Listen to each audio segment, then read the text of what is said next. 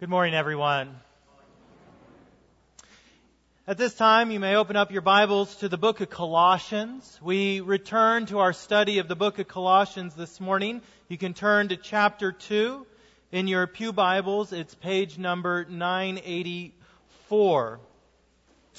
Now, as we return to our study of the book of Colossians, I want to remind you a little bit about what is going on, a little bit of the background to the book of Colossians. First, it is written by the apostle Paul from prison. We believe he's in prison in Rome, and he has gotten a report from Epaphras. Epaphras was the one who planted the church in Colossae, and he has come to visit Paul to give a report about how things are going there. Unfortunately, some false teaching has begun to find its way into the church. And so Paul writes this letter to encourage those who gather together in Colossae to worship the Lord in the ways that they are to grow in the Lord Jesus Christ.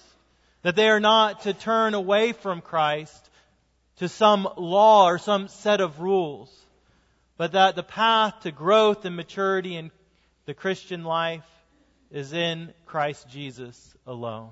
So if you would look down starting at verse 6, we'll read through verse 15 but our focus this morning will be in verses 6 and 7. Therefore, as you receive Christ Jesus the Lord, so walk in him, rooted and built up in him, and established in the faith, just as you were taught, abounding in thanksgiving. See to it that no one takes you captive by philosophy and empty deceit according to human tradition, according to the elemental spirits of the world, and not according to Christ. For in him the whole fullness of deity dwells bodily. And you have been filled in him, who is the head of all rule and authority. In him also you were circumcised with a circumcision made without hands by putting off the body of the flesh by the circumcision of Christ. Having been buried with him in baptism, in which you were also raised with him through faith in the powerful working of God who raised him from the dead. And you, who were dead in your trespasses and the uncircumcision of your flesh, God made alive together with him having forgiven us all our trespasses by canceling the record of debt that stood against us with its legal demands. This he set aside, nailing it to the cross. He disarmed the rulers and authorities and put them to open shame by triumphing over them in him. This is God's holy word. Let us pray.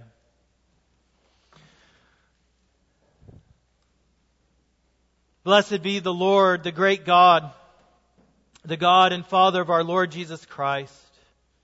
Blessed be the Lord who has created all light to be radiant and all wisdom holy. Bless this congregation of your people with your Holy Spirit, the Spirit of truth, with the Spirit of wisdom and understanding.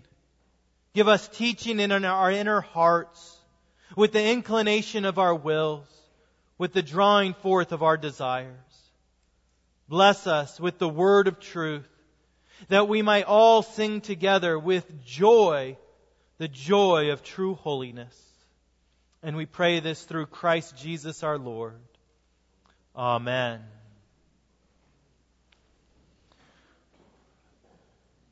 Nine years ago, I moved into my house in South Carolina. And as a part of fixing up my house, I planted two different pieces of wood into the ground. One was a wooden post for our deck. It was a four by four post that we sank into the ground several feet and set with concrete. It was strong. It was sturdy. The other piece of wood was a maple tree shoot. It really didn't look like much more than a twig with a few leaves. We planted it about 18 inches into the ground. And if the children wanted to, they could have just pulled it right up out of the ground. It would seem that the post was the stronger of the two. And at the outset it was. But there was a vital difference between these two. Well, the post was strong and the tree shoot weak. The post was dead and the tree alive. As the years went by, the post never grew. It never developed. It never did anything besides just stay in the ground. The tree, on the other hand, grew quickly. Within a season, it was well established. After a few more years, the tree became as thick as the post, but now it was over 12 feet tall. It was just as sturdy and strong as the post.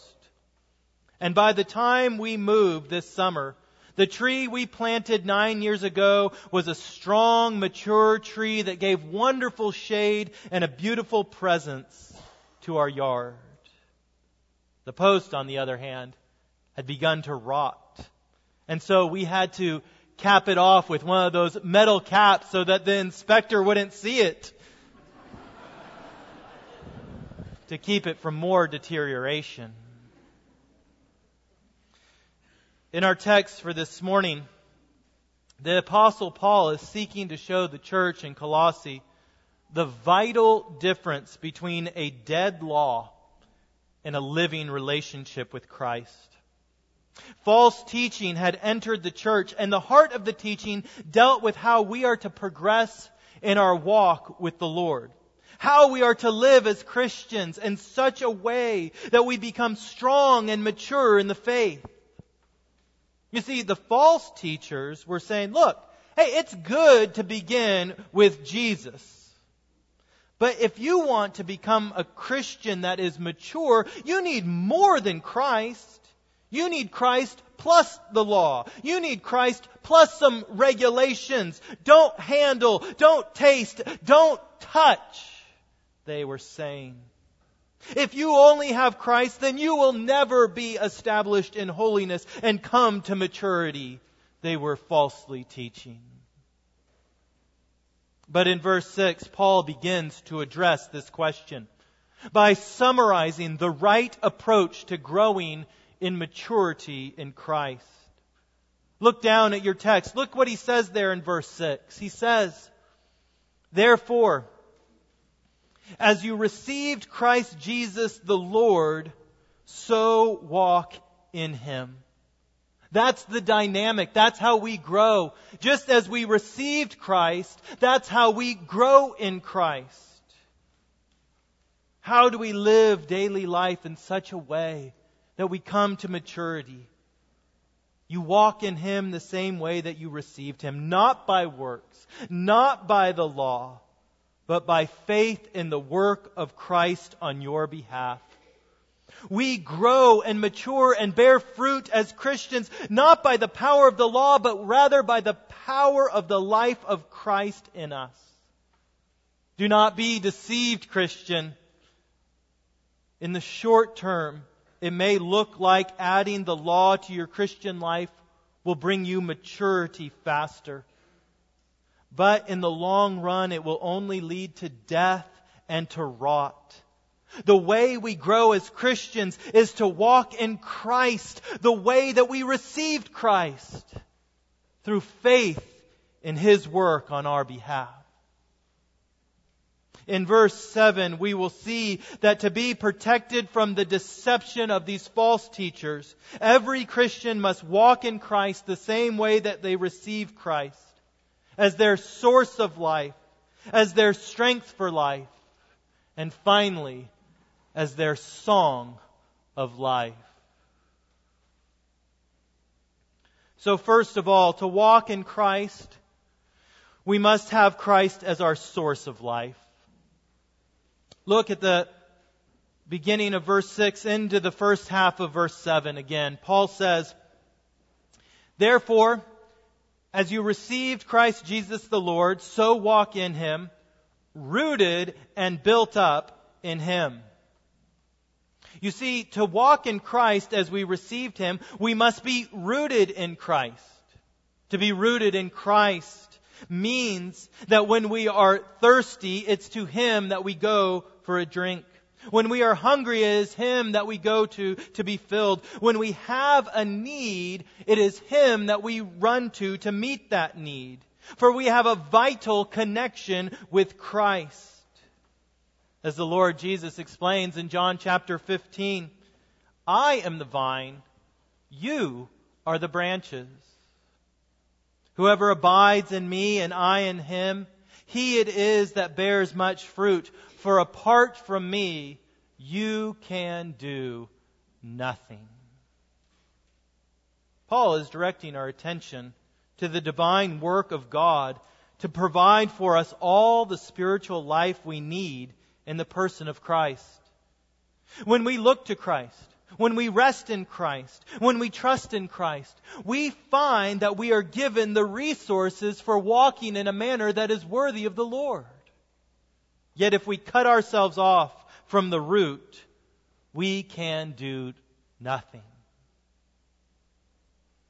Now, Paul adds to our understanding of Christ as our source by explaining that we are not only to be rooted in Christ, but we are to be built up in Christ. When we have Christ as our source, we are nourished because we are in Him. But because we are nourished by Him, we also grow in Him. This is what a vital living relationship looks like. Nourishment and growth. He says in verse 6 and to 7, So walk in Him, rooted and built up in Him. Now I always thought growing up, it was strange that parents and grandparents were so encouraged when their children would eat well.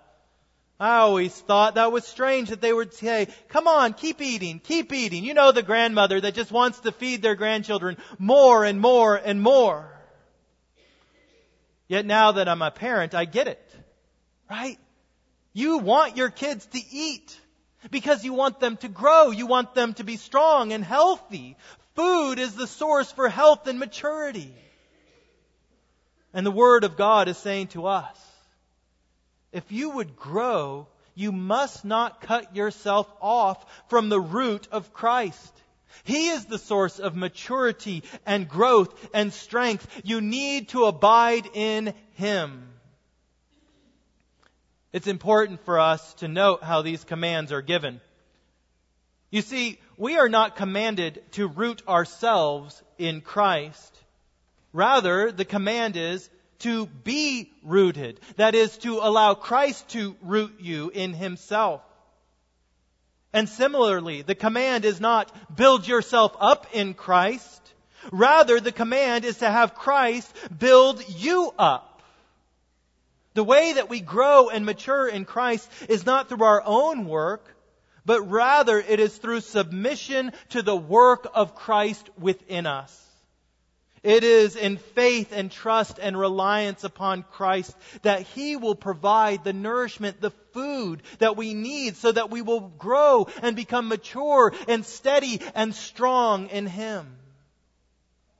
Don't be deceived, Christian. Christ is our source. We don't begin this Christian life by the grace of God through faith in Christ only to abandon Him to human works of the law. No, we walk in Christ just as we received Christ by trusting His work alone. First to save us and then to provide all that we need. Christ is our source of life. Now, it seems to me that the best coaches in whatever sport always stress the fundamentals. Whether you're talking about basketball or baseball or football, the difference between a good team and a great team is the ability to execute the fundamentals. Defense, rebounding, and free throws will win you a championship, not a 360 dunk. You see, the dunk might be more exciting to watch. It might be impressive, but in the long run, it is the team that can execute the fundamentals that will prevail and in our Christian lives. There are ways to look very impressive as a Christian to other people. But if we abandon the foundation of our faith, we will not grow. You see, there are many ways that we could appear to walk in the Lord. But abandoning the foundation of our faith will make it so we have no strength, no depth to our Christian walk. In the second part of verse 7, Paul explains that if we would walk in Christ, He must not only be our source of life, but He must also be our strength of life.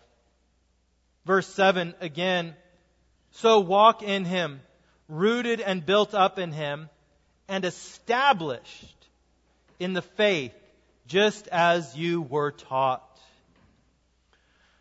To be established means to be confirmed. It means to have depth, to have weight. You see, we can become very good at appearing like Christians. We know the Christian lingo. We make it to church.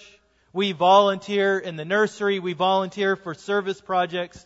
We know that we're supposed to like this type of music and not that type of music. That we're to go to these movies and not these movies. We go through the motions because at some point, this is where you threw in the chips of your life. This is where you feel comfortable. This is where your friends are. This is what you do on Sunday morning.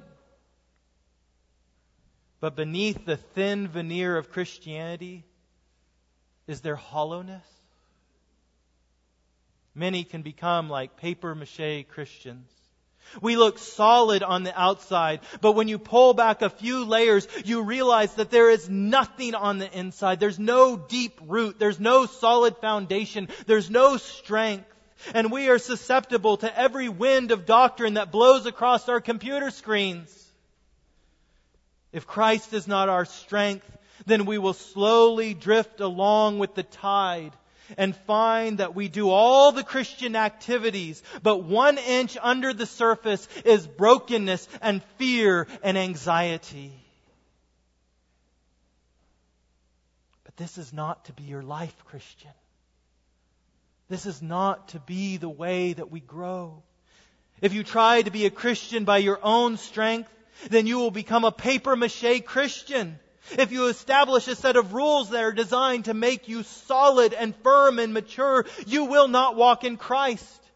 You'll just be like that dead post in the ground, rigid not by strength, but rigid through rigor mortis. But if Christ is your strength, then you will have a depth to your faith. There will be a weight to your religion that will not succumb to vain temptations of this world. You will be like a tree planted by streams of water that yields it, its fruit in season. Maturity in Christ doesn't come through obedience to the law. It comes through faith in the gospel. That is to be established in the faith that we are taught. You see, to some, the gospel seems like a good place to start. It's the on ramp to Christianity. The gospel is where you begin, but once you're on the highway, you can leave the gospel behind to keep going forward. But this is to misunderstand the gospel. It's not just the on ramp to the Christian life. It's the entire highway. It is the whole path. Every day we need to be established and strengthened by the truth that Christ Jesus died on the cross for our sins and rose from the dead to give us new life. And now by the power of the Spirit, we are called to walk in Christ. To be established in your faith, you need to live by the power of the gospel every day. Martin Luther once said, preach the gospel to yourself every day. In the book of Galatians, the apostle Paul said, Are you so foolish? Having begun by the Spirit, are you now being perfected by the flesh? We can never leave the foundation of the gospel. We can never mature beyond needing the redeeming grace of the Lord Jesus Christ. We can never come to a place where the strength of our holiness rests upon our own ability to withstand temptation. Because the strength of our faith comes from the gospel, not from our moral fortitude to stop sinning. if we rest on our own ability to turn from sin, we will fall. To be protected from the deception of these false teachers, we must know that Christ is the strength of Christian living. The third thing that we see in our text now is that to have protection from deception, we must have Christ as our song. Our song. What do I mean by that? What do I mean by our song? Look down at the last phrase in verse 7 of your text. Look down there. Paul says, So walk in him, rooted and built up in him, established in the faith just as you were taught. Look at these last three words. Abounding in thanksgiving. To walk in Christ is to have Him as your source of life. It's to have Him as the strength of your life. And to walk in Christ is to have Him as the song of your life. Paul says that we are to be abounding in thanksgiving. That means that our lives should overflow with the fruit of worship to the Lord Jesus Christ. Thanksgiving doesn't flow forth from a person who has grown according to their own efforts. So, if you are in high school or college, or you're in a master's degree program and you're assigned a group project, and you are the one that does all the work.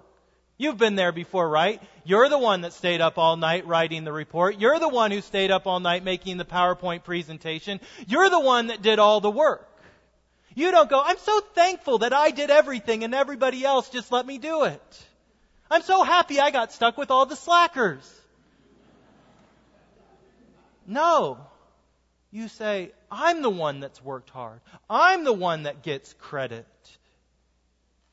And in your spiritual life, if you are walking according to the law and not according to the power of Christ, then you won't be very thankful either. You'll act as though you're getting your reward. You'll say to yourself, I've worked hard to be holy. I've worked hard to avoid sin. I should be rewarded by God.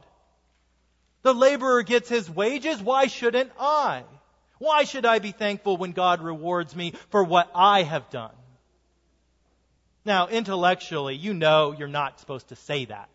Right? You know in Sunday school class you don't go around going, well, you know, I'm responsible for my holiness. You know you're supposed to say, well, no, I, I trust in Christ. Nevertheless, if you don't find yourself overflowing, abounding with thankfulness in all that Christ has done for you, then most likely you see yourself as working for the reward. And you will grumble, grumble, grumble the whole way through your Christian life. But when you come to walk in Christ, your tune will change. For when you see that Christ is your all in all, when you see He is your source of life, when you see He is your strength for life, then He will become the song of your life. You will overflow with thanksgiving because you know that you have done nothing to deserve your salvation. You have done nothing to earn His forgiveness. You have not rooted yourself in Christ, but through faith in Christ you have been rooted in Him.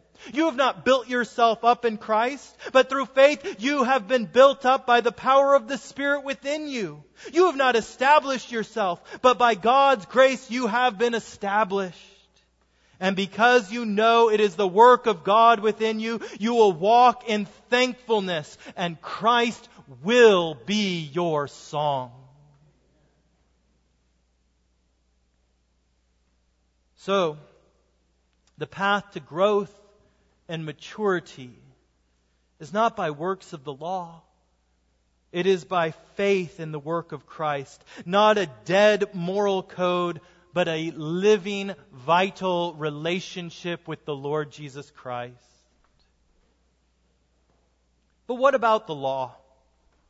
I mean, don't we need the law to keep us in line? Don't we need to be told how we are to live? Don't we need rules and lists and boundaries? I mean, doesn't Calvin call the law of God a positive guide for Christian living?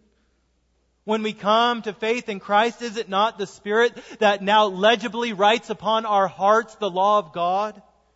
Is not the new birth aimed at holiness and obedience? Well, of course, the moral law of God remains a positive guide to our lives as Christians. It is a reflection of God's heart for holiness. But holiness in obedience is the fruit of new life in Christ, not the cause of new life in Christ. You see that dead post that we put into the ground, I could hang fruit on it. I could put some apples on it and it could look like, hey, this thing is producing fruit. But those apples will rot and they'll fall away. If I don't hang more fruit on it, there'll never be any more fruit. And we do that as Christians so often. We go and we try to produce fruit on our own, just hanging it on a dead post. On the other hand, if you plant an apple tree in the ground and it's rooted and built up in the soil and well watered, in season it will continually produce the fruit that is made to produce. Here is the important question. Is your obedience like a dead post or a living tree? If you are like the dead post, you might look like you are secure for a season. You might have all the right answers for a period, but there is no life. There is no root. And people will look at you and think, oh man, this guy has this Christian thing together. He knows what he is supposed to do and what he is supposed to avoid. He says all the right things and goes to all the right places. But then one day you find he's beginning to rot.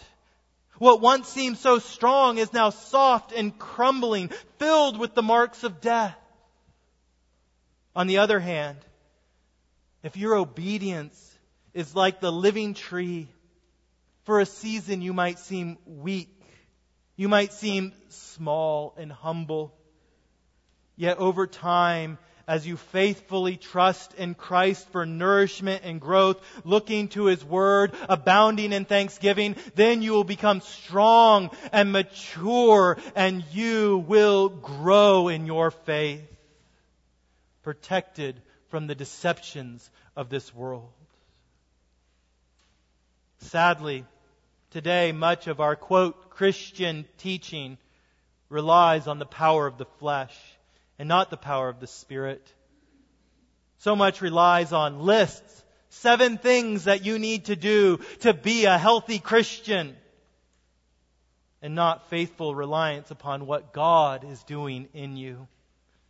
Paul is saying, if you would live wisely, if you would be protected from the deceit of this world, then walk in Christ. Be rooted in Christ. Be built up by Christ. Be strengthened in Christ.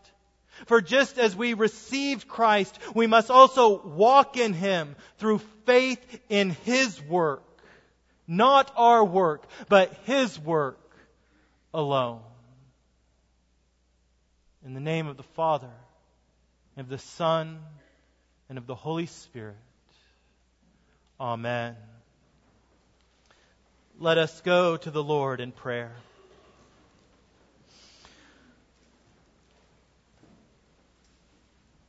O God, the protector of all that trust in you, without whom nothing is strong, nothing is holy.